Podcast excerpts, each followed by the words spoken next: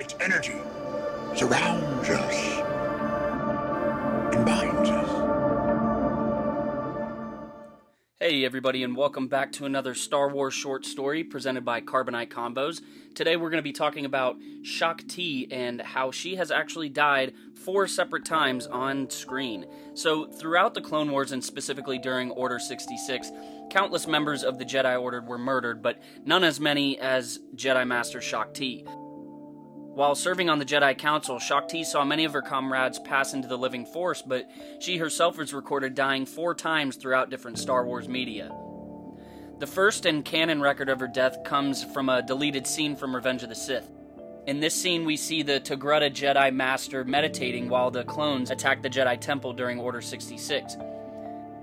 Anakin, on his first assignment as Darth Vader, enters Shaak Ti's chambers during her meditation and drove his lightsaber through her back, right after her asking, What is it, Skywalker? This scene of her death was later animated and added to the Clone Wars animated series. It is a reference to the same scene with Anakin, but in this version, it was shown through a horrific vision of Master Yoda's when he was envisioning the things that were to come of the Jedi Order. Her next death comes from another deleted scene from Revenge of the Sith, but this time on General Grievous' starship. After fighting their way onto the ship, Obi-Wan and Anakin find Master Shaak Ti on her knees at the end of General Grievous' lightsaber surrounded by his Magna Guards. After an introductory conversation between the two Jedi and Grievous, the commander of the droid army then drove his blade through the back of Shaak Ti, killing her on the spot.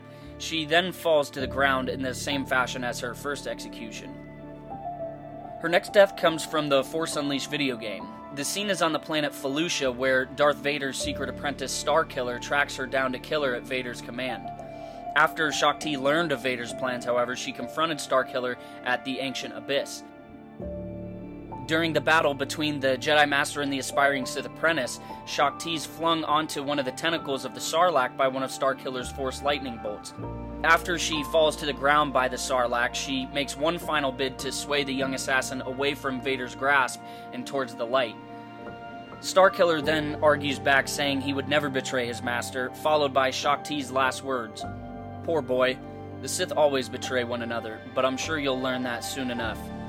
She then willingly falls into the eternal stomach of the Sarlacc before Starkiller returns to Vader's ship. The final death of Shaak Ti comes from another video game, LEGO Star Wars The Complete Saga.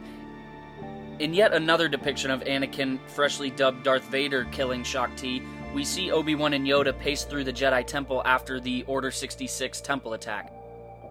The two masters pull up a security tape hologram where we see Anakin strike down Shaak Ti, but this time he slices his lightsaber through her neck, cutting off her head.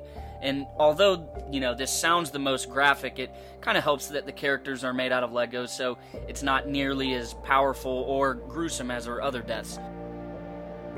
So, we hope you enjoyed this short story today on the many deaths of Jedi Master Shaak Ti, and we look forward to having you back next week for episode 10 and a, and a couple more short stories later this week. But in the meantime, may the Force be with you. Remember, the Force will be with you. Always.